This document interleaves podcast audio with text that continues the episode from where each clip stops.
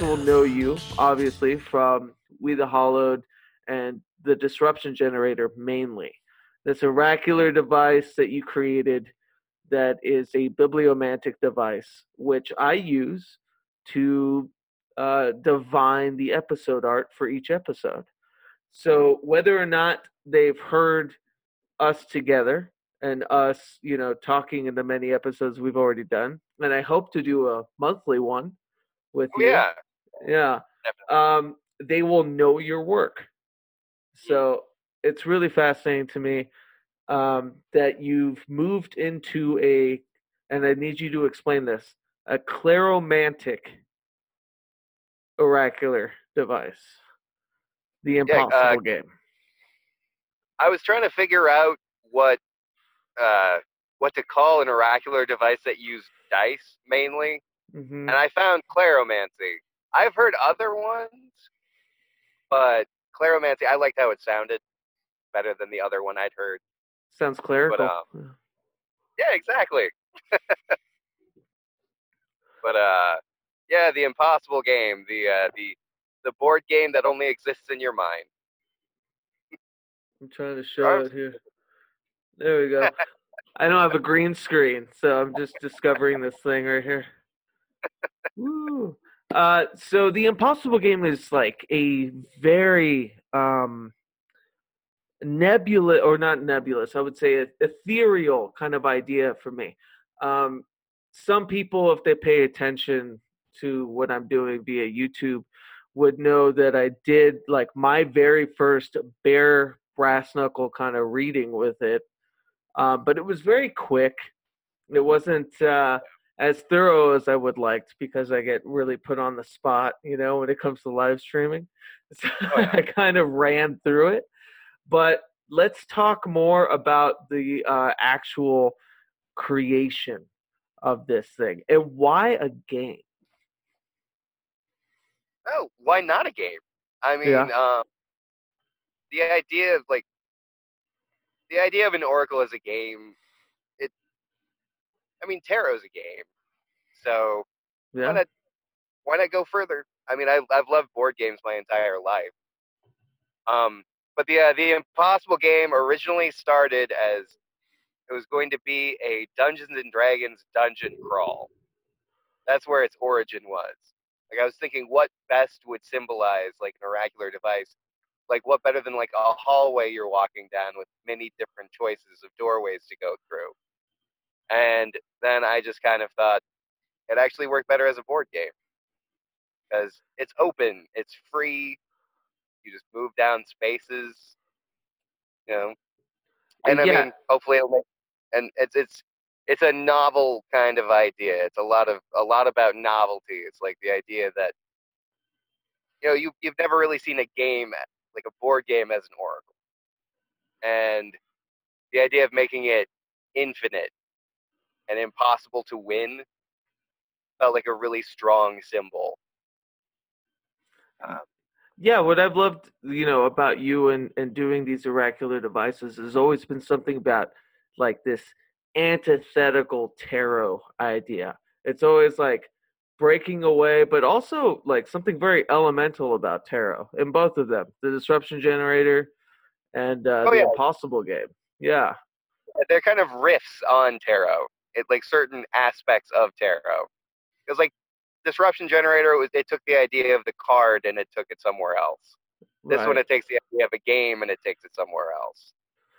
So, what's the difference between, uh, just for listeners that don't um, kind of know the separation between the disruption generator and the impossible game?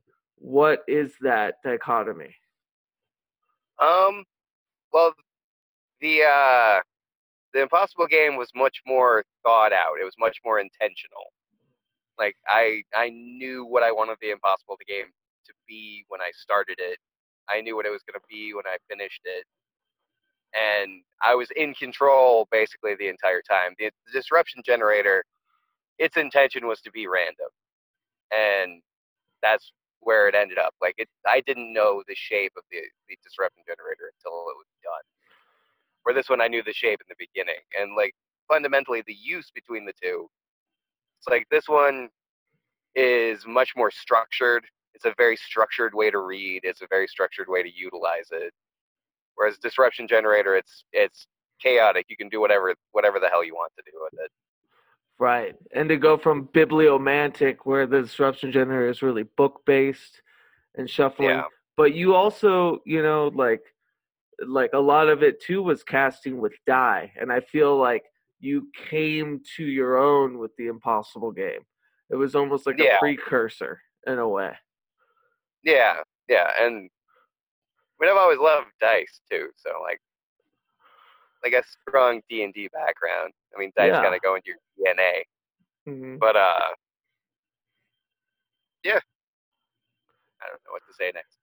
well well you know what i would say and like uh, me trying to as someone that has like followed kind of the generation of both projects i knew less about this one but it was more intentful than i did about the disruption generator which was supremely random. The whole point of Yeah. disruption generator was you know you were randomly casting a word and then illustrating that word for i don't know 180 days or something crazy Yeah, like the the entire thing ran for eight months.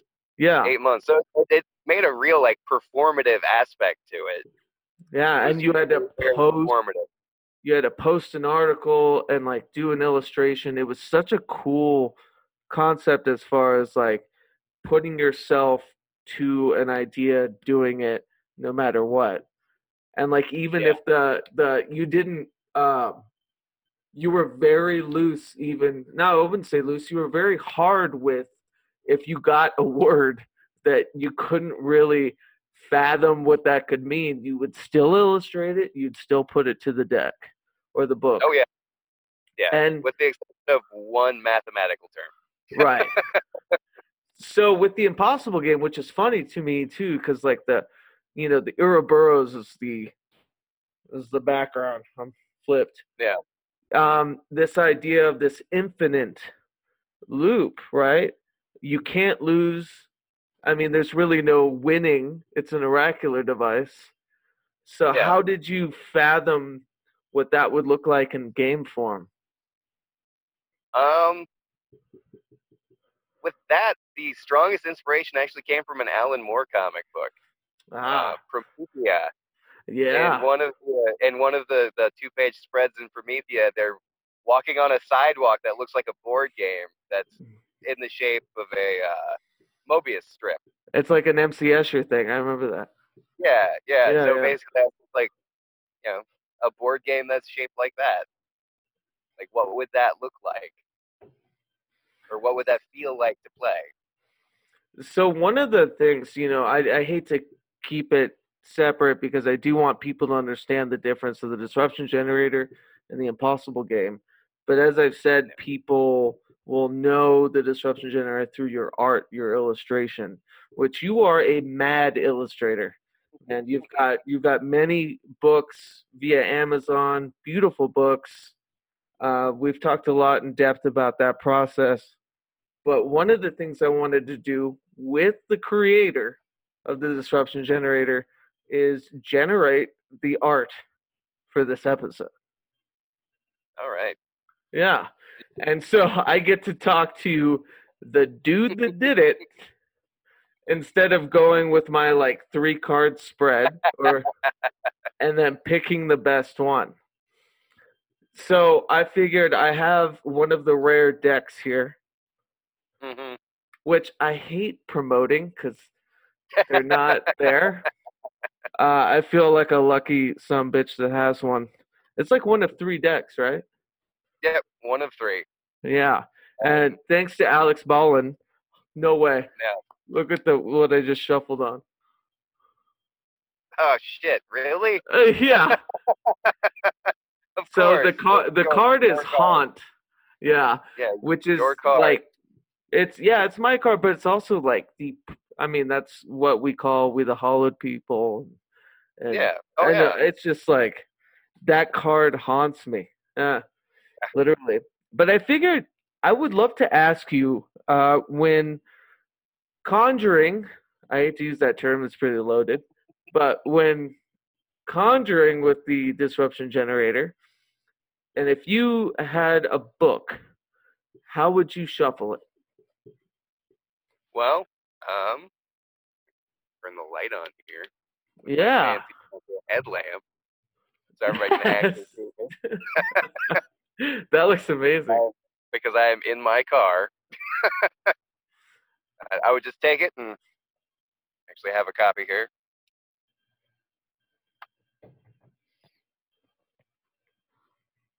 Let's see. Came up with clover for the first one. Grow freely and easily, the ability to thrive in any soil, luck in certain mutations.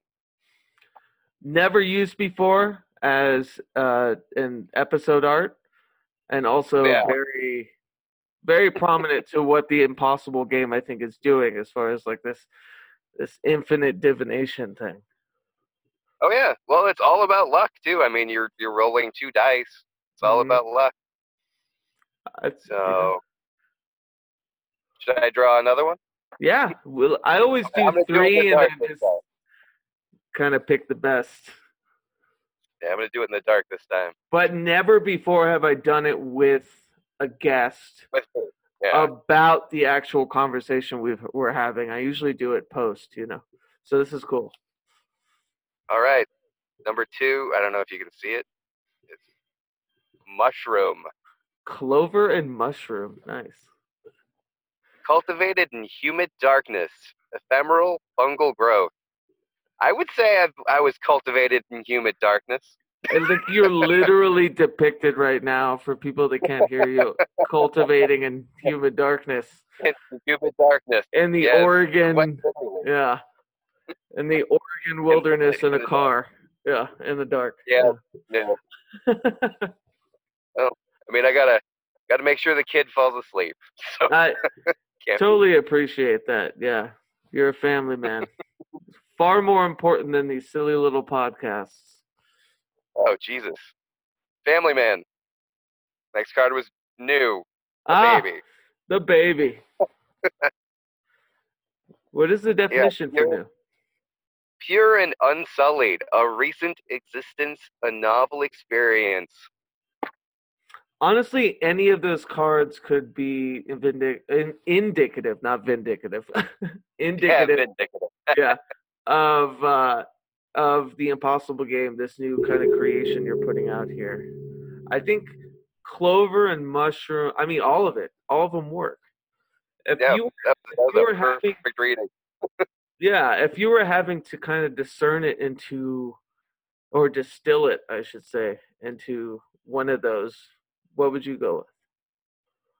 Uh, actually, mushroom. I think. Oh yeah, Oh yeah, yeah. All right. Because I think, like for me, basically everything I create is kind of cultivated in humid darkness. yeah.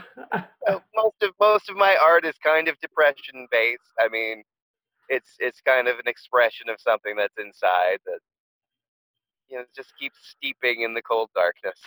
I love that. Then mushroom it is. The episode art you heard it first.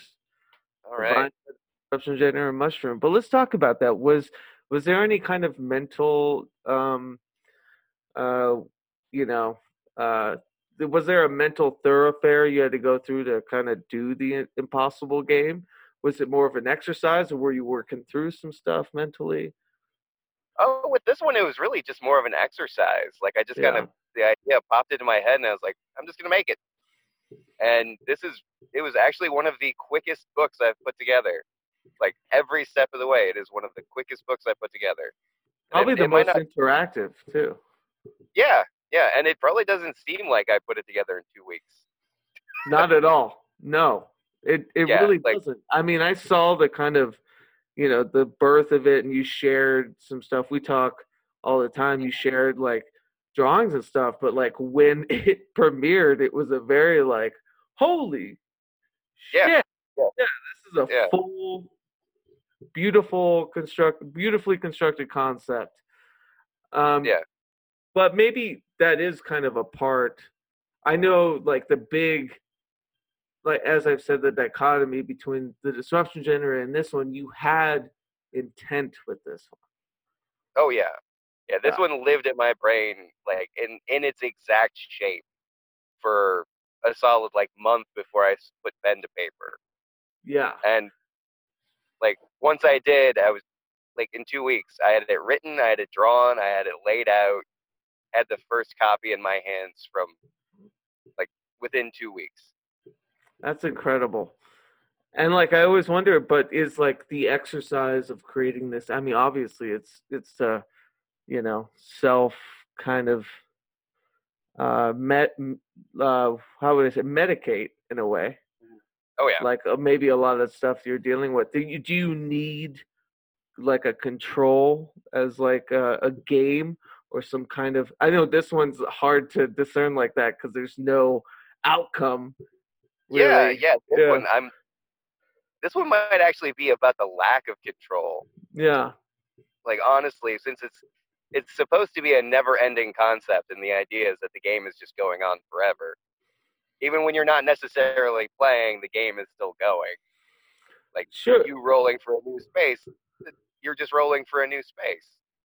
Well, let's talk a little bit about like your your ideas of, and I hate to use the term rules because it's impossible to think Yeah. about.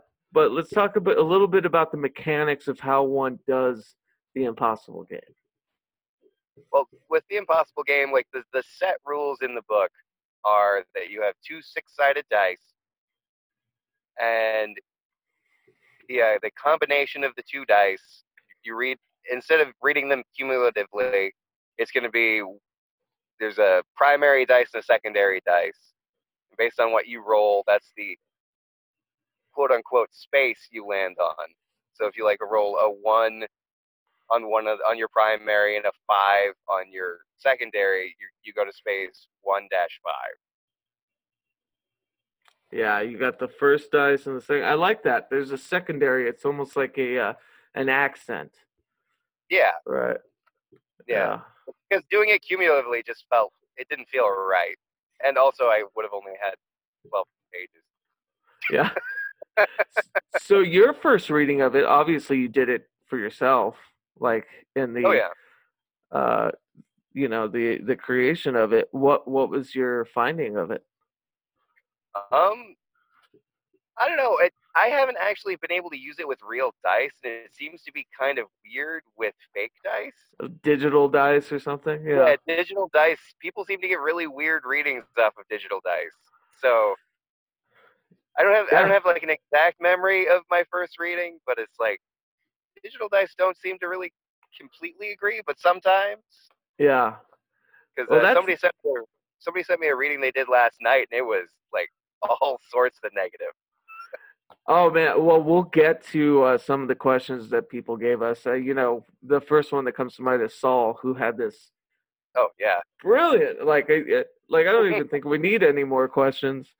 Yeah. Um, that, that But- question was very intimidating. yeah. Which you know, I don't know if you can, but if you could talk a little bit. So there's a you know there's a listener who is very involved with your art and these oracular devices, and actually got a reading with you from the disruption generator. I'm not asking you to kind of tell what the reading was like, but how is it from the creator? Are you like detached a bit? You feel like you're not maybe uh, as versed in it, even though you created it. Uh, which one, the impossible game or the disruption generator? Disruption generator now, yeah, Oh, well, at this point, I'm I'm pretty disconnected from the disruption generator. I think Yeah. I've actually hit the point where I can use it for what it's for instead of looking at it and going, "Man, that line is completely out of place." yeah, That, that, yeah. That's really what I look at every time I see it. I see the drawing and I go, "I didn't draw that right." Spoken like a true right. illustrator. Yeah, Like nothing's ever. that. That's funny. yeah, but that was yeah, the whole I- point is that you couldn't go back and fix it, right?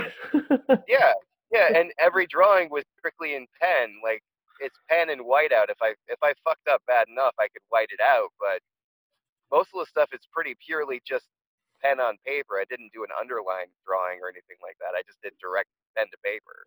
Yeah, and full And- disclosure, these were, you know, exercises you were doing on top of tons of illustration work Yeah, around yeah. it. I mean, I- yeah. like I think in the last oh shit, in the last like four years, I have probably done upwards of a thousand drawings or more, and that's just in a four-year period. yeah. And yeah, like I would draw my disruption generator at like sometimes two a day, sometimes one a day, and then I was always working on something else at the same time. So we'll, we'll get back to the impossible game, but you really brought up something that I've always wanted to ask you. and that is like how do you delineate uh involvement with each? Is it very intentional to not be attached? Are you attached to certain projects? Is it is it more taxing for some and not others? Is it or is it just all kind of pulling from the same place? I'll kind of pull from different places. Um, like right now, I'm I my main project right now is a comic with Alex Baldwin, and that's really strange for me. It's it's it's surprisingly taxing to work with another person. like I'm used to working alone. I'm used to working with from my own stuff, but it's it like it's it's taxing not necessarily a negative way, but it's taxing in like an exhausting kind of way where I'm not in control of what I'm drawing because there's Right. a certain thing I do, there's a certain story I need to tell, and my cre- the creative part of my brain just likes to run free. It's it just that's definitely taxing, but every other project, it's kind of they all kind of go in the same soup. Do you hope to have like a mix of that to kind of keep each side of the brain alive in that way? Or Yeah, is that just yeah, exactly. I, I think I'll improvise. yeah. It seems like you're pretty good at just doing your own thing no matter what. Yeah. Oh yeah, yeah. I, Well- I I tend to think on my feet with that stuff. I never plan that far ahead. Yeah. That's awesome. And that's another thing. I mean, the I thought the randomization of the disruption generator was really like a process for you to kind of detach and for good or for ill have to illustrate words that don't make any sense or that don't mean anything to you and then for you to kind of immediately you know go to the impossible game where like you had the whole thing figured out it was a Mm. total idea like was that more freeing or was that was it more freeing just to kind of have to buckle down and illustrate droppings you know Yeah, I, I don't know. The, the the disruption generator was surprisingly freeing. yeah Like not not really have to think about what I was gonna do, but at the same time, really really think about what I was gonna do because a random word, just having to like improvise and figure out what you're gonna do with a random word is you really have to think on your feet. Because like I have a I have a really strict schedule for my art during the day because it's while my son is napping. right So I have a 90 minute window every day to do art. So I got That's to do it? whatever I'm doing. Yeah. Like, you do all of this in 90 minutes a day this is that's insane Yeah, Yeah, I do. insane. Yeah, yeah. I've yeah. In the last two years, I think I've done five books with 90 minutes a day. yeah dude i mean that's that's influential to me that's incredible. But i think you know mu a lot of listeners don't understand what a good writer you are too. I think that maybe that people are drawn more to you know obviously your illustration stuff is what you put out mostly but you're a really fantastic writer. And like the beauty of disruption generator was these um these definitions you gave to the card very short and sweet or to the uh component as i should Yeah. say Well, I um, tried to carry that over to the Impossible game as well. Like, yeah I didn't want to have overdrawn explanations. When I originally thought it out, there were going to be like a paragraph a page, and it's like, nah, that's not going to work. People don't want to read an entire paragraph. yeah you're very short but sweet um Yeah, but looping back to the impossible game we were talking about how hard it is to do you know digital kind of die and stuff Yeah. and that's why i'm going to put you on the spot and we're going to spin some digital die All right, play the impossible game all right. so maybe from your mouth as someone that's new to play this, how do we begin? Well, you just get your uh, two six-sided dice. Or And roll- one digital die each? Yeah, yeah, yeah. And you roll your first roll, and that's your starting spot. And from there, you know, I mean, you're gonna want to visualize what you're gonna, what you're trying to uh, get an answer for before you start. Okay. Like, try to really picture it in your head before you get going. Okay. It's like anything else, like like tarot, like yeah. generator. You want to visualize. But I mean, at the same time, with this, you want to kind of visualize the game board too, because you're you're on a Mobius strip game board. I mean, you could even kind of imagine it wrapping around the concept of what you're looking into. I love that. Yeah, and that's kind of half the battle for people that have a hard time visual visualizing, you know, what they need to do. Um so yeah, let's do it. Um uh, maybe I'll just be kind of upfront about maybe what I'm visualizing. Mhm. And are you looking so we each will roll two we will roll two die for each Mhm. component. Um each space. and yep. are we thinking like a three component spread? No, we could. We could. Yeah. Or are you Um, thinking just just one will do?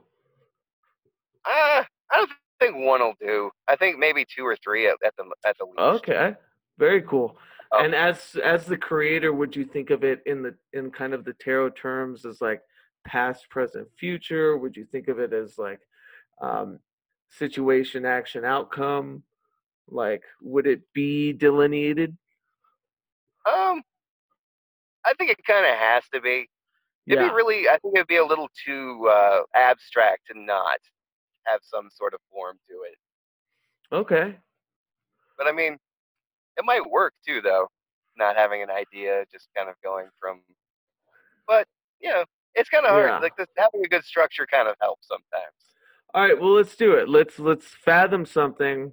We talk all the All right. time. Uh, you're very privy to uh, things that are happening in my Mhm. life that I'm not okay with. Yeah, Uh, same, same with me to you. yeah, yeah, ditto. So maybe um, could we do something as simple as like I don't know, money? Is that Sure. too broad? No, I think it's. I think it'll probably work. Okay. We'll see. We'll find out live. but as I as I visualize it in my head too, I'm already thinking of the trajectory. It can't just be as broad as money. It's like, well, what's a Yeah. path I'm thinking of for money? Right. So around money. yeah, so let's do day jobs. All right, All let's right. think about like um getting over I don't know, getting over. I love that. oh, overcoming our horrible day jobs, you know. um here I'll I'm going to put a screen share on. For those All right. listening, I'm just sharing the die here. As you can see, I've got a website, freeonlinedice.com. And I've made the uh, parameter six sided. And we'll just roll two for the first one. All right. All right. Click the button to dice. Wait, click the button or die. All right, got it. Two is the first one. If the next one is three, I'm going to freak out. All right, cool. So that is our, what would you call that first component of Uh, the primary. That's the primary dice. primary dice? Okay. So it's two. And we'll do the second one. Two. Four. That is actually the page I already had open. No way. Yeah, All right, well yeah. let's uh stop screen actually I'll put it on the impossible game. Let's let's get back to us. Okay, you already had it open. That's creepy. And I just actually flicked to it. that too bright. No, it's great. All right. I can see the illustration. Yeah. The couple reflected. You find yourself amidst an unwanted conversation between new love and old love. the awkward and new collide with the painful transparency of familiarity. Ooh, yeah. Yeah, I mean, I, I really Like a- feel transfixed in that conversation. You, as a family man, I'm sure there's like wants and Oh, yeah. needs to kind of keep everything copacetic financially, but it's it's a it's a hard draw for Oh yeah, yeah. When I when I created this one, what I was picturing was a uh, a new couple facing their older version of their relationship once wow. they've kind of gone through the wringer. Ah. wow. Nobody, nobody, nobody looks like later in a relationship. It's never the same as the beginning. Once the honeymoon's over, it's a very different game. Yeah. You know?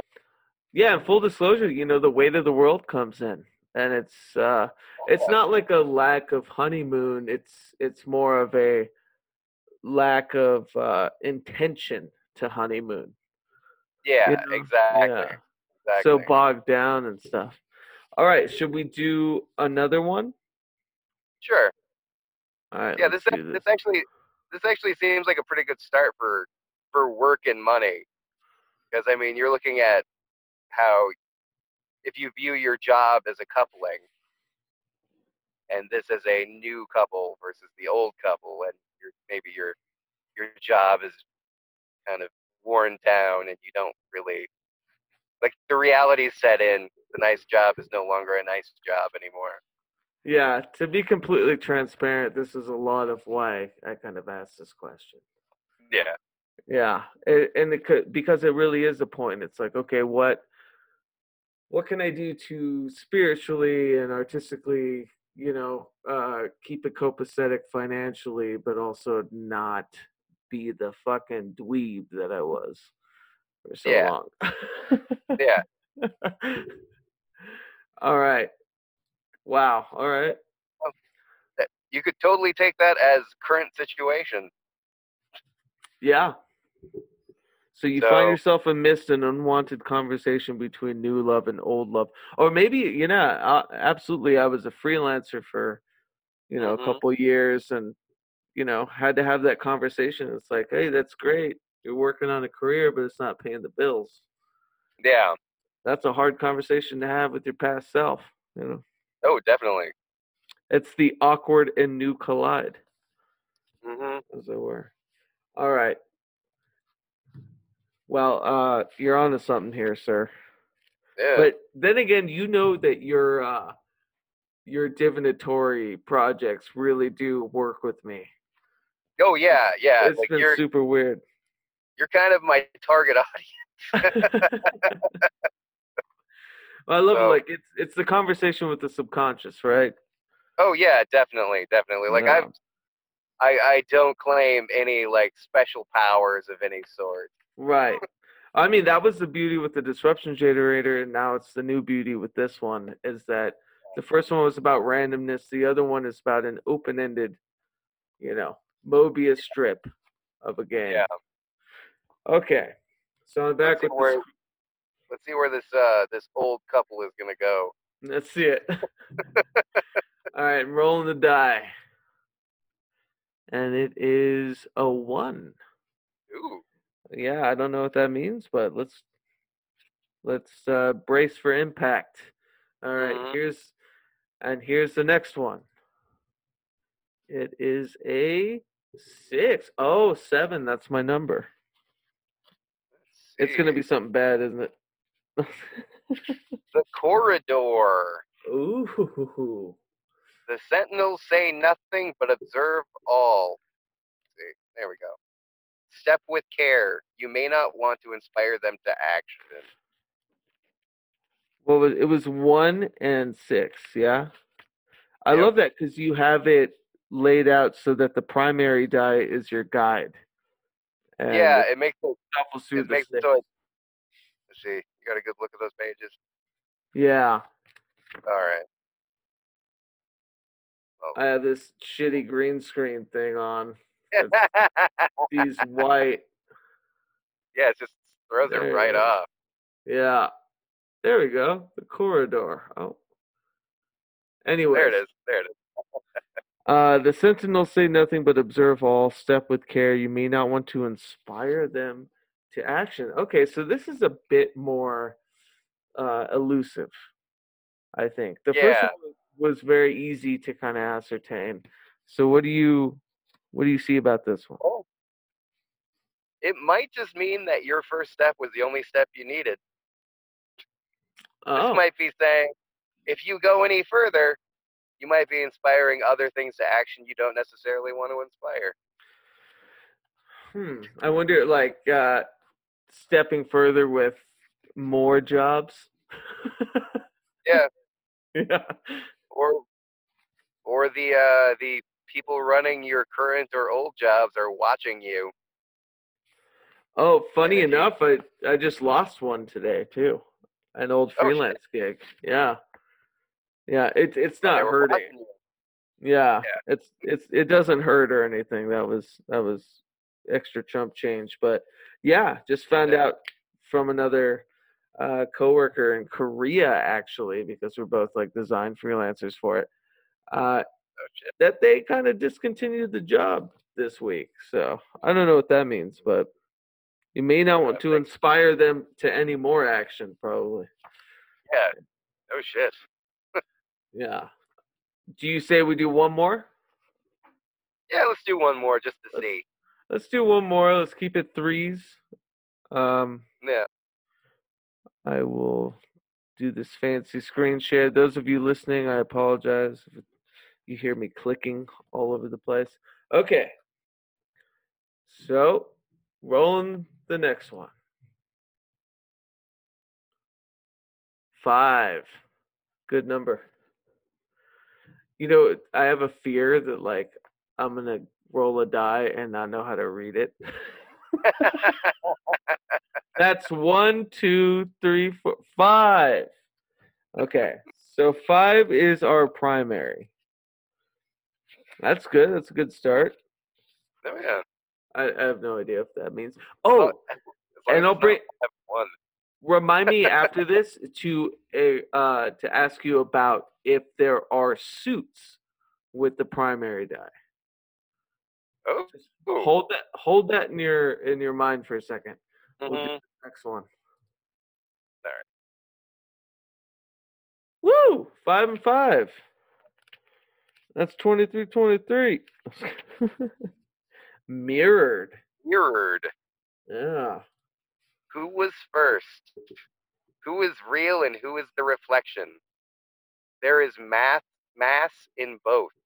How could you find the answer without breaking the glass between?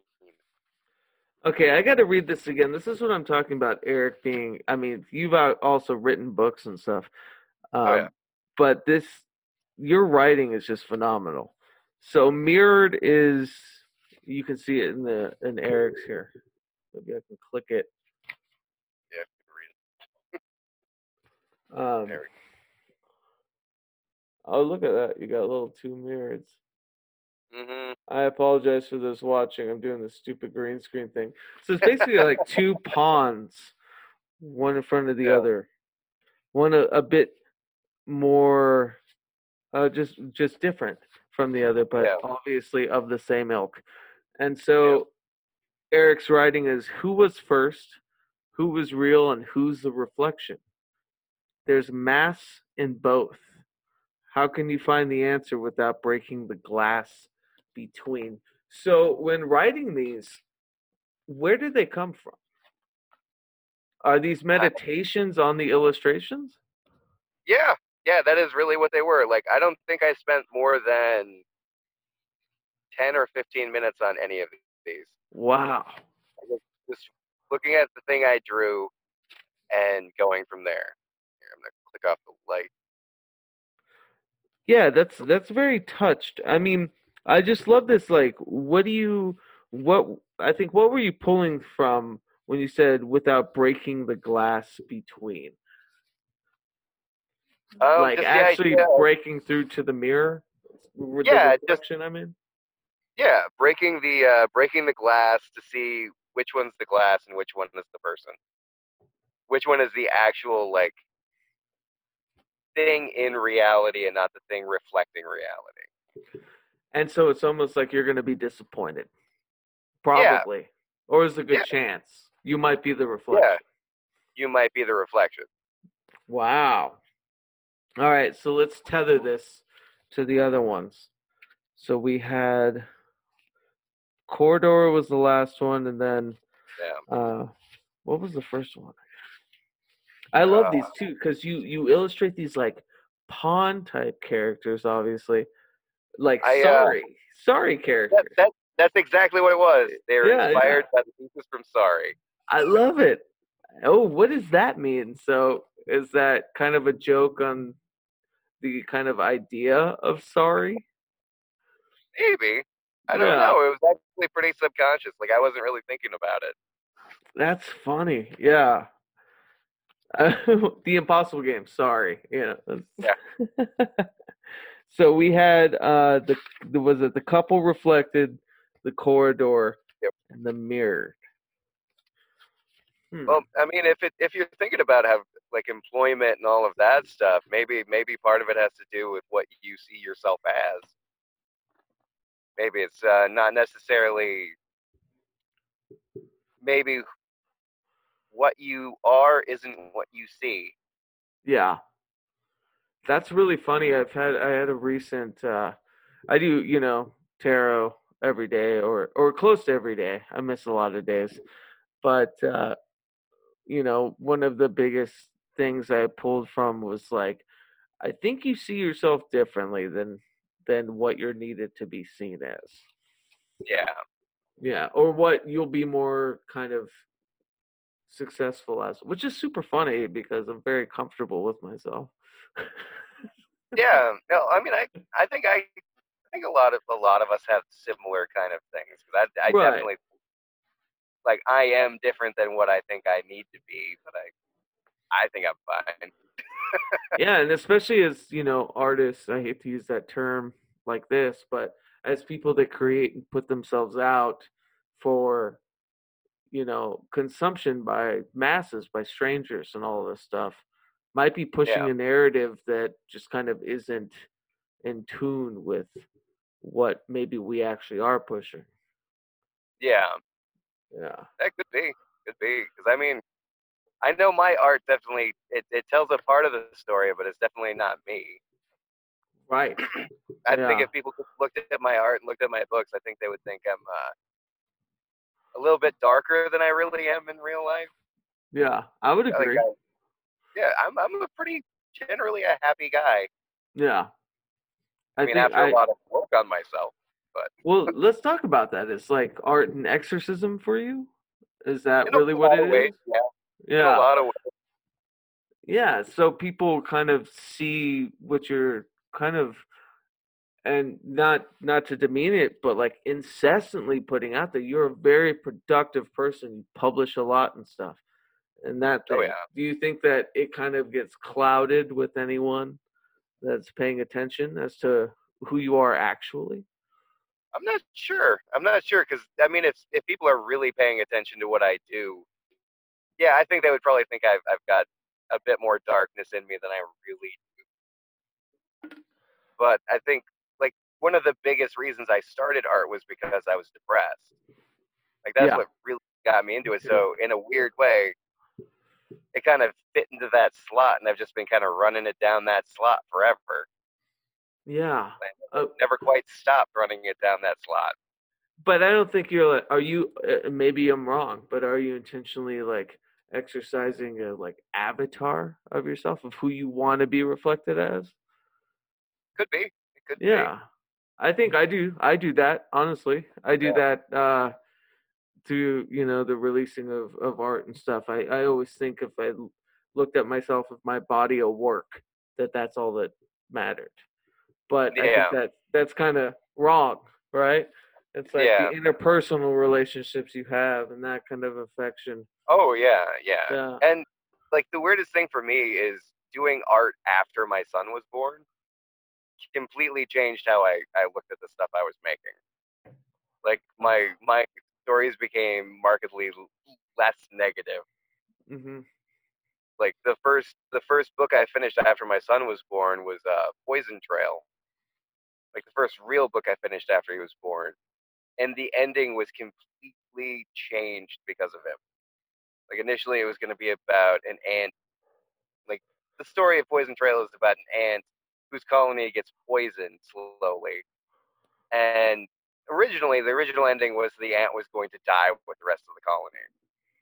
Instead, what it turned into was an ant saving a little baby ant and running away from the poisoned colony and trying to avoid a gigantic human that was going to smash them. I mean, yeah, that's I don't know. I feel like that's when you look at it like that, that's like a textbook. You know, I'm now working, uh, you know, for the service of others, but here's this huge, you know, ego.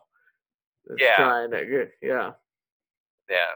And I mean, that's that's brilliant. So, like, yeah, I mean, I guess it's it doesn't take a lot of science to understand. Like, once you get the compassion for, you know, something outside of yourself, like a child, which, yeah, um, I absolutely um am enamored with. Like, I I, I love children, always have. I'm an older brother. I'm a, Yeah. you know, uh, but that's amazing to me that there's like a distinction of when all of that shifted even mi- amidst like you creating something that had a definite end and then just changed yeah, yeah. Because yeah, when I I was getting to the point, like I was at the point where I was starting to pencil out the ending, and I had it in pencil on the paper, and then my son woke up from a nap, and I was like, I I can't do this one. I just I cannot do this ending because it like suddenly like it snaps into place that my son was the baby ant. It's like Do I, I can't do it.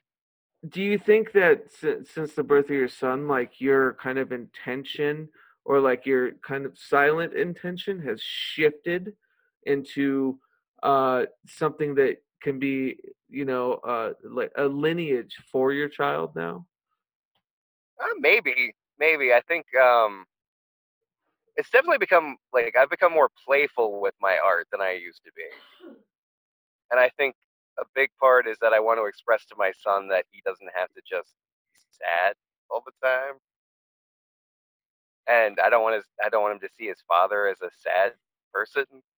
Yeah, i love that yeah that i mean that means that means everything it's just it's just fun so what what do you think your intention was before that happened was it just to kind of exercise things Yeah. Oh, definitely, definitely. I mean, now you- partially it was like getting things out, and part of it was just to keep myself busy. Yeah. But now with, you know, the birth of your son, uh, do you feel like an internal shift even too when you sit down to create? I mean, was obviously it's probably milked into every aspect of your Yeah. creative life. Yeah. yeah i don't think i don't think i could i don't think i could separate the two at this point and i don't think i could even tell exactly where the integration began because it's one of those things I'm, I, I, it was probably rather gradual and i wouldn't even know like the actual like place i could identify it I that I wonder when it became real to you, when it became real like uh not I don't want to call it selfish thinking, but when it stopped becoming about you. Was that like mid pregnancy? Was that you know, your wife? Was that Yeah, Yeah. it was. uh, Uh. It was. It was while my wife was still pregnant because for a lot of my wife's pregnancy, like I like make her breakfast every morning Aw. and, and like all sorts of stuff like that. So it's like I've I've taken a real like caretaker kind of position in a lot of ways, and that's probably when it became the most real. It was like when my wife couldn't quite do everything she used to do because she got pretty big. yeah. You know, getting pregnant is is hell on a woman's body. yeah. I Like, I have no idea, but from what I've Yeah, heard- yeah, and any guy that says that they do, or they're full of shit. yeah. But there's nothing that's gonna make a woman more mad than saying, "Oh, I know exactly what pregnancy is. I've had pain. Like my knee Did- went out when I was young." Did you think, you know, I don't know. Is there like a correlation between the intent that you put in, like your artistic projects, to where I think like maybe you're reverberating on like an absolute level of who you are? Is there a correlation with that when it becomes the fatherhood? Uh, I'm I'm not sure. I'm not sure. Like for the most part, I mean, I I, I try not to think about the art, which is a weird, weird thing. It's like I think if I examined it too hard, I'd lose parts of it. So I'm gonna I'm, I'm gonna let certain parts of it stay mysterious. Yeah, it's funny though, because like I met you during Poison Trail. I think you had just released Poison Trail. Yeah, I was I was in the process of. Yeah, I and I think of, yeah. it's really cool to hear that that's when kind of a shift happened. yeah. But like everything since then, you've been very uh kind of reliant on other factors just doing their work. Whether it's like randomization or you know, you're creating a game that has everything to do with interactivity rather than uh, like uh, an end game intent. yeah. Yeah. Yeah, and like the one narrative book I've made, because I made Disruption Generator, and then as like a palette cleanser, like because for about four months after, or maybe even five months after I finished the last part of Disruption Generator and finished the book and everything, I couldn't work on anything. Like I was just, I was just toast. I couldn't, I couldn't work on anything. Couldn't concentrate on art. Like I basically stopped drawing for at least two of those months where I just didn't draw a single thing for two months. And after that, as a palette cleanser, I did a narrative book called uh, Billy's Inferno. And I think that one was uh, an exorcism of sorts. Yeah. And but it was still playful and it didn't have an ending. It was super open ended. Like, it Yeah, was really just kind of a meditation on the afterlife. I always wanted to talk to you because we've talked in depth about like when you finish the disruption generator, when it when it comes to finishing a project, there's this like postpartum depression. Oh, definitely. you know, when it like shifts into uh oh great, now I gotta like I mean, for lack of a better term, sell it or I've got Yeah. to promote it or you know, now it's out there in the ether, but I've got to remind people of it. And I've always like uh, wanted to ask you more in depthly about like when the disruption generator ended, it was such an exercise. So you probably felt double like of a withdrawal. Oh yeah. Yeah. Yeah. That one that one felt like a gigantic loss when it was done. Yeah. Like just like I I was really, really, really tired of it by the time I was done with it. But then once it was gone, I just felt nothing but loss. It just Yeah. felt like a gigantic gaping hole. It's like everybody else's now, kind of a thing. Yeah. But yeah, you've had such a great response to it. I mean, it's been magnanimous. Oh yeah, I'm I'm amazed. It's it's probably the most well received book I've made. That and Coyote, but like ah, more Oh, this yeah. than anything. And I mean, yeah, but at the end of the day, that doesn't tuck you in, you know? Oh yeah, yeah, nah, nah. Speaking of which, before I forget, I we actually did have some questions. Maybe we should just get into All right. Saul Saul's question at least, because he he was really sweet enough to to write a It's good. a really well thought out question. Yeah, I'm um I'm hesitant to read more than I should, not because of anything other than just we had a great conversation the other night. Um Yeah. okay. So from Saul, and this is about uh I believe yeah, both the disruption generator and the impossible game. Um he says I've heard systems like Tarot or the I Ching described as complete maps of experience. How did how does the disruption generator and the impossible game each look to you when viewed from this perspective? That's question one. Put another way, the disruption generator could have been 80 components instead of 120 or 663 or 1080. Are there areas of map of of experience that might be better delineated if the disruption generator had twice as many components or 10 times as many? Like what's the difference? And well, I mean, like any dev, any divination system, any oracle is an incomplete map. Like the I Ching, they say it's a complete map. The tarot may be, they say it's a complete map. It's not a complete map. I mean, everybody's experiences. Everybody knows their own map, but they don't know the whole territory. You know. So I don't think an oracle is going to know the entire territory. Would it be fair to say that those you know, the Tarot and I Ching were complete maps retroactively, or you know, in retrospect, they seem like complete maps, but maybe not at the time that they were. Maybe, maybe. Yeah, I don't know. Maybe after years and years of study, people have filled in other areas of the territory. But I mean, like if if I really want to think about like these two as being complete maps, I would say these are more like the maps you get for free from an insurance company when you start a new policy. Not is, quite This accurate. is what we'll cover, but you probably shouldn't do this. Yeah. Yeah, yeah. Like some of the information might be like 10 years old. You might not want to necessarily trust it completely. Yeah, but brochures, I mean, that's, that's, yeah. Yeah, that's but that's coming from me and I color it with the, the, the same same crayon that I color every creation I make, where I see it as nothing but flaws. So, I mean, if someone else were to say this thing is perfect for me, it's perfect for them. Like it'll be a complete map for them. But for me, I'm never going to see it as anything but a collection of flaws. Okay, cool. So you're talking like in, interpersonally, it's it it could be a complete map, it could be open ended, but there is actually no complete map from the intention of the creator. Right. Yeah. Or there yeah. is because there isn't. That could be. Yeah. it's, yeah, it's a tough question. It's a tough question.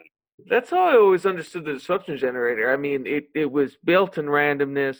The reason why, and this is my favorite reason why you did like 120, right? Was because you decided one day, I'm going to keep going yeah. to 120. It wasn't like yeah. you know to do this many more than tarot. It wasn't to do this many more than whatever. Yeah. It was just like, ah, oh, it's a good exercise. I'm going to keep going, and that was truly yeah. random. Yeah. That when I first it. started, it was going to be 200. It was going to be 200 at the start. Right. And then I was like, I can't. There's no way I'm going to do 200. it became 160, and then 140, and then I was like, fuck it, 120 is like a really good number. yeah. Hey, threes. Yeah.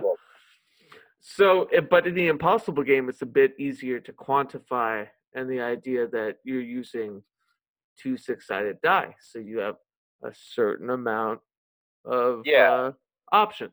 Yeah. Yeah, and I would I would definitely say that if somebody's looking for a complete map, the impossible game is not it. Well, Lord knows someone's going to make it a complete map. And yeah. I love I love this phrase, a complete map, because I totally understand what he's saying. You know, yeah. The the the lineage, the hauntology of what these past oracle devices are seem like complete maps because people kind of eschewed different ideas about it that have stayed as academic, you know, yeah. ideas of it. But I think with at least with the disruption generator, it was supposed to be antithetical to that. Yeah, yeah. Like the disruption generator, it's it's an individual process. Yeah. And I mean, to a point, even the impossible game is too. like I may say that there's set rules, but I mean, what's stopping you from using the impossible game as a bibliomantic oracle? Right. The same way you use the disruption generator. You just randomly pick a page. Well, and that's the thing. The the open-ended idea too with the impossible game using multiple players. Like there's there's no literal board. There's no end. You can do whatever the hell you want with it. Yeah, like, exactly. And I love that. Like that's why it's such a cool small companion it doesn't have you know this this should be the rule book the length of this you know what i mean for any other kind of Oh yeah, you know board game yeah yeah. But it's the entire game encapsulated in a teeny tiny book. yeah that's where these are Yeah. um so he asked a second question. Yes. Uh, what were your goals when designing the Impossible game? Uh, what needs does it address as an alternative to other forms of divination? I think we covered a bit about that, but Yeah. Um, I can't really. I don't really know if there's like an exact intention, other than that I wanted to. Like it just dawned on me that I didn't really know of a board game oracle, right. and it's just So, if people wanted to use it linearly, say there was a board game, um, would they use? I mean, anyone could use it for anything. This is kind of a yeah, crazy question. But um, is there? I could see people using the actual, you know, primary, secondary die as actually, you know, places on a board game, and then Yeah. You could literally move up with sorry companions for different things. But at the same time, it would negate what it's supposed to be because it would be sequential, right? right, right. Because you'd have to put it in a certain order and all of that. Because I mean, the book is in a certain order, but it's not necessarily the order. Ah, this reminds me.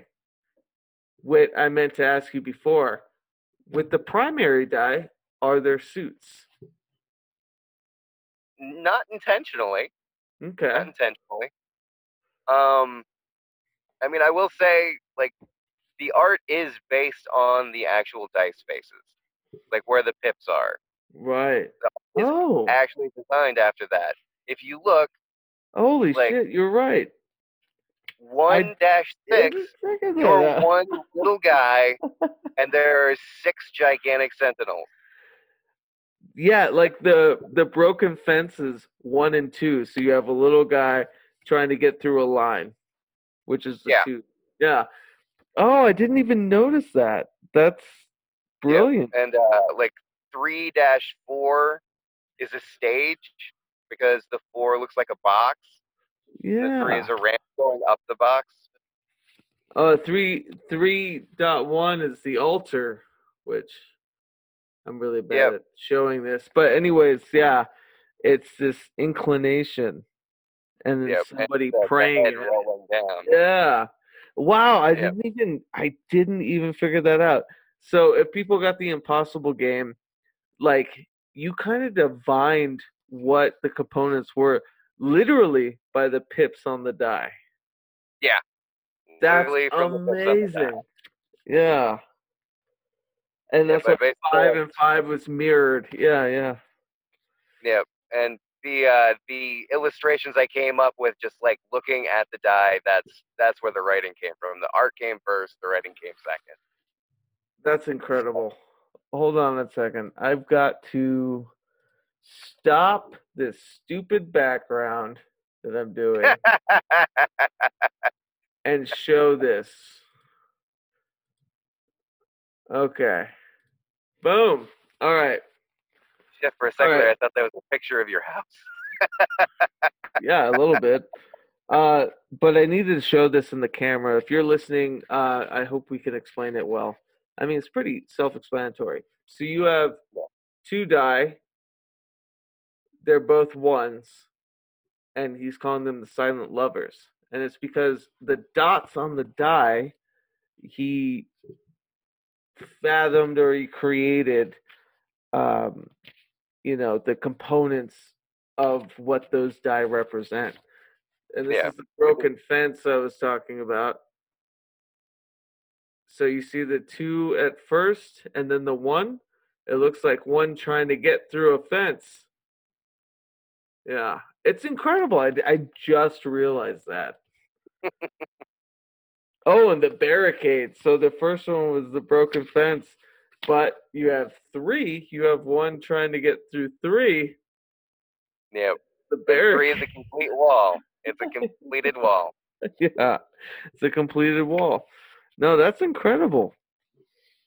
I love My, that. uh, okay. My favorite, my my favorite illustration in the entire book is five one. Five one. I'll look. I think it's I think it's five one. I can't wait till people literally discover suits in this. Maybe, you know, Yeah. the one was the fence idea because you had fence, shelter, you know. Yeah, Yeah, it's like these walls. 5 1, People of the Shadows. Yeah, that one has the uh, the subtlest the subtlest piece of art is if you look at the main guy's shadow. It literally looks like it, yeah. and it literally looks like shadow. 1, yeah. Yeah, but like his his head is removed in his shadow. So that's my That's favorite of the book. All right, and just for posterity's sake, people of the shadows, the writing is they seem to keep their distance, those people of the shadows. Who are they? What do they want? There is dread in wondering what happens when the gap between you closes. I'm telling you, man, it's, your your writings of it are haunting too. Which uh, do you uh, attempt to be as like kind of elusive with it and more like poetic? Yeah, yeah, that's what I'm trying for for most of them. It's uh, yeah, I mean, you can't you can't have it be too specific. If you want it to be a, like a proper oracle, it's got to be kind of open ended, kind of. right. But there's some something about your writing specifically that it's it's very haunting. Like your descriptions, even with the disruption generator, they're so simplistic, but they kind of stay with you. I'll I'll walk through uh, a day, and I'll think about crop from the disruption generator, grown for sustenance, a harvest of practical necessity. It's like a definition, but it makes me feel weird at the same it's the practical necessity, Yeah. right?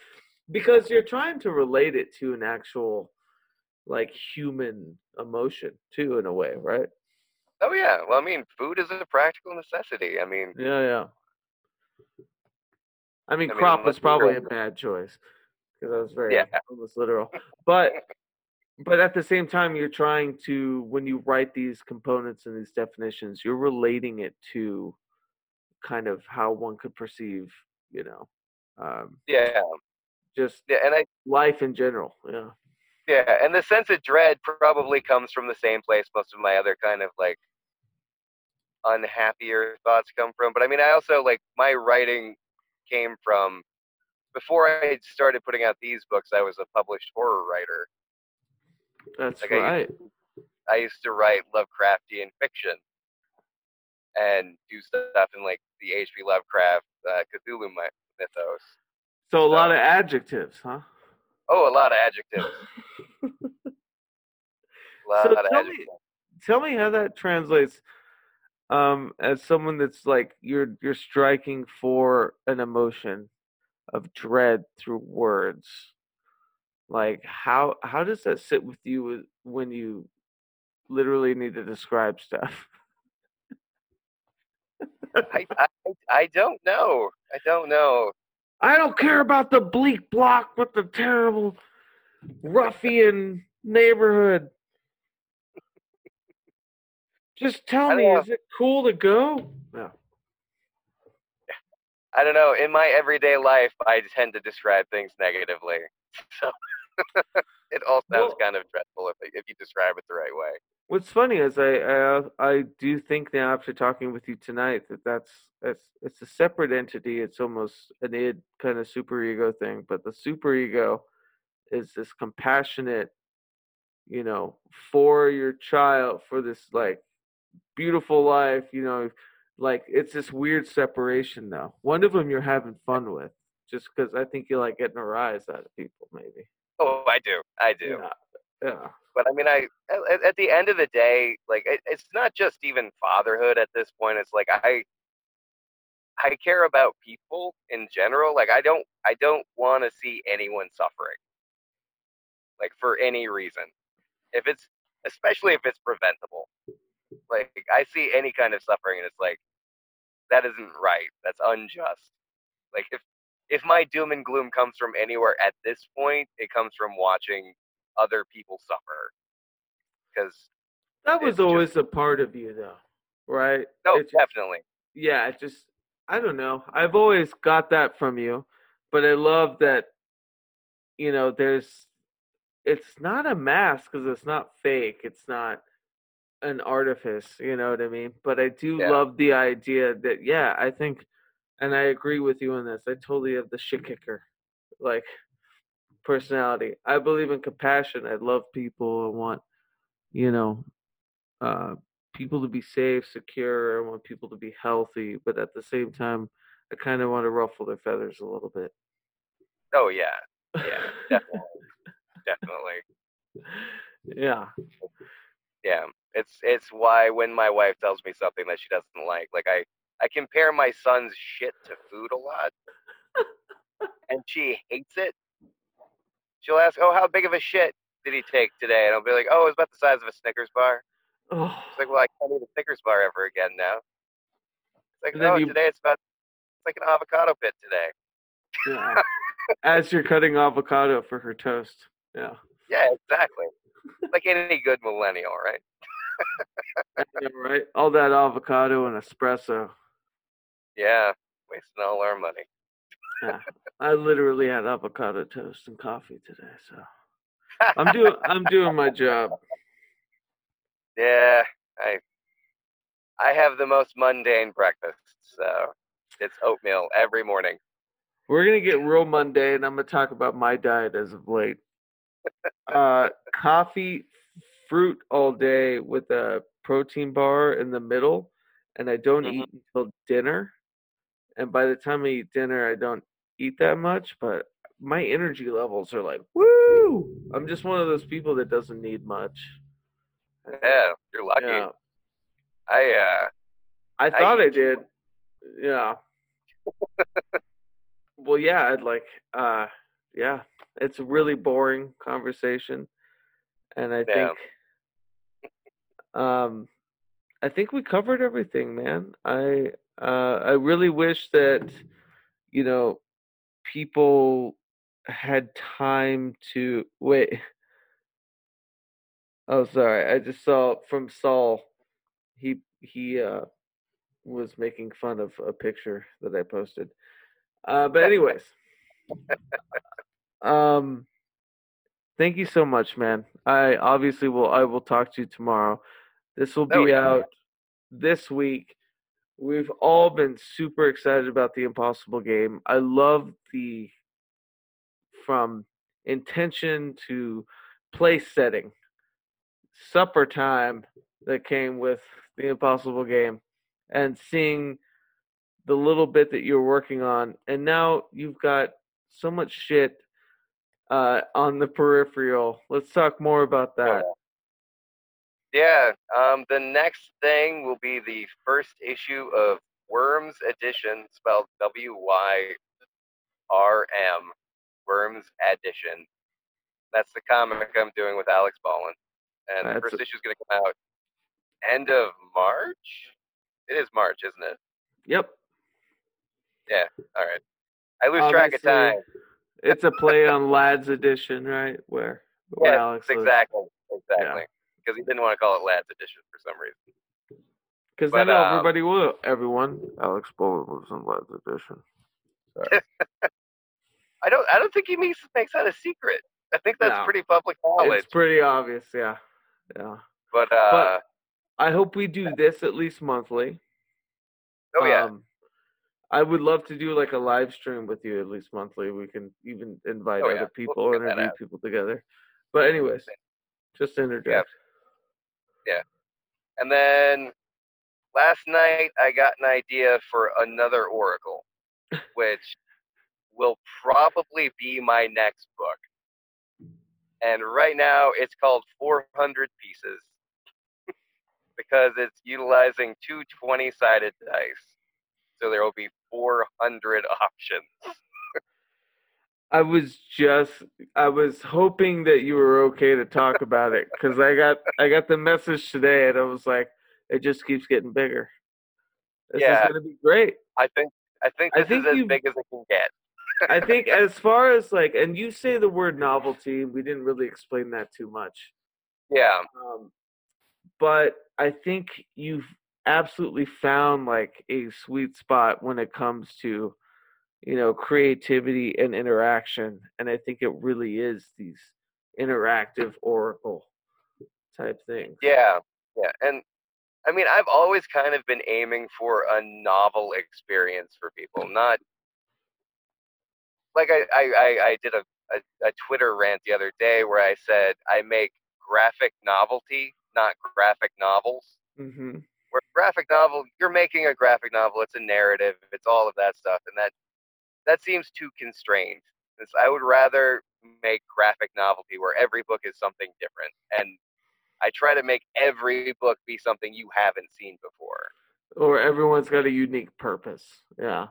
right right like even the narrative books have their own thing it's stuff that's never been seen and hopefully 400 pieces will be the same kind of thing like right now i'm picturing it as something that it, it kind of runs into the vein of what i would call mundane magic Right. where it's, Which it's is another the- thing you're working on. yeah which is which is the idea that you know normal everyday life has has just as much power as robes and chants and Yeah. incantations I used to call them spare spells. Now I call them prag magic. And then Yep. you have mundane magic. Yep, because the uh, because the only only difference between ritual and routine is intent. Absolutely. 'cause, And uh, yeah, yeah. the pump, the dog and pony show too is it's fun, but I don't think it does much. yeah. I mean, at the end of the day, what's more magical than like tonight? I made waffles for my family. I made mm-hmm. waffles from scratch. You take a bunch of disparate elements and you turn them into sustenance for your family. What is more fucking magical than that? Like yeah, we all that's perfect. we all ate tasty waffles tonight. Hell yeah. On that note, we're gonna call this podcast the Tasty Waffle. All right. I'm just kidding. uh, what did we decide before we go? We decided clover, right? Oh no, mushroom. Mushroom. Mushroom. Perfect. Perfect. Well, it was so cool to actually like have a live reading of the episode art from the creator. Yeah. Um, so I'm really excited about that. Yeah. That is All the, the other second, stuff is like whatever, you know. I don't, Yeah, yeah. that, that is actually the second disruption generator reading I've done in the last week. So That's right. it's kind of it's kind of unusual. It's like Saul's got one coming in the mail, along with That's a couple awesome. of uh, couple of surprises that he doesn't know are arriving. Very cool. Well, he deserves it. Um, Yeah. Well, he'll he'll be getting that before this comes out probably. everyone loves the work. The Impossible Game, I think, is like, I don't know. I think it was festooned in the right trajectory after the disruption generator, where it's Yeah. like you've you've hit a real stride with oracular devices, and it's it's really exciting. I'm really happy to know it, be a part of it, and uh, yeah, dude, we're just gonna do this monthly, no matter what Oh yeah. and I'll I'll talk to you tomorrow. Oh yeah. Yeah. Talk to you tomorrow. All right, Eric. Thank you so much, man. Yeah. Have a good night. You too. Psych. uh, real quick, uh, you're working on some big music, and you know I love the musics. Eric, what do you? yeah. Um, I'm putting out an album of some uh, retouched and redone music that I made a while back. I'm calling like I'm calling the the the project Outlet Sounds to go with Outlet Press, and it's uh the album is called Mandelbrot Melts into Darkness. a, uh, and it's because the the program I use to make the music use the Fibonacci sequence to make musical notes, and I turned it into a essentially a drone album. Yeah. Uh, so you shared it with me. My first thought, uh, our our collective, what I'm trying to build up to is we put out an audio sigil a couple. I guess it's been a couple years now. That sucks. Yeah. It's been a little bit, but it's uh, you know a, a free flowing compilation of different artists, and then I weave it together and make some like breathing sigil of people's audio work. And when I heard this, I was like, that's the tether. That's what we tether in between people's tracks on this Yeah. new compilation that we're thinking of.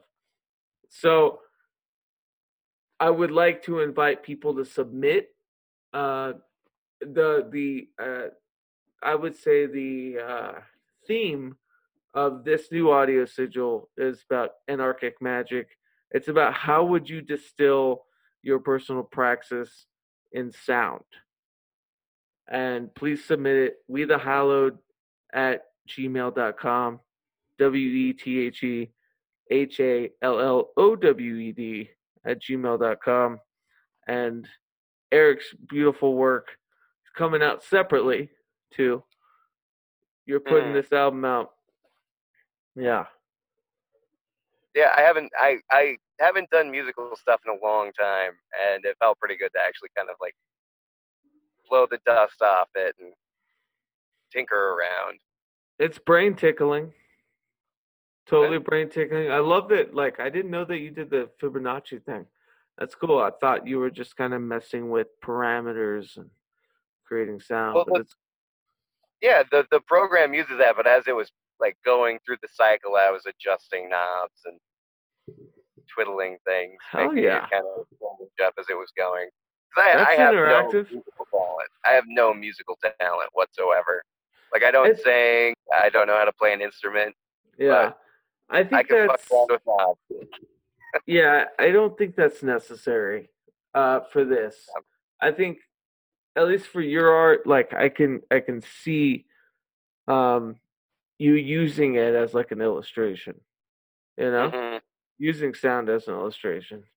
And Oh, I yeah. think with like the We the We the Hollow comp, the the point is to get more of the visual artists, the writers, or you know people, the podcasters that aren't musically inclined to to kind of submit something and and try to distill something brass tacks. You know what I mean? Of Oh yeah. yeah, I think that's that's more fascinating with me. To me, I mean, I I'm sick of music as a composition. So Yeah.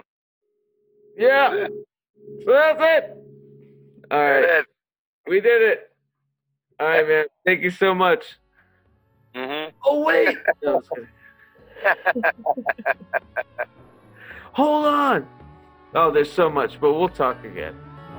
Oh yeah. Oh yeah. All right, thanks. Dude. No.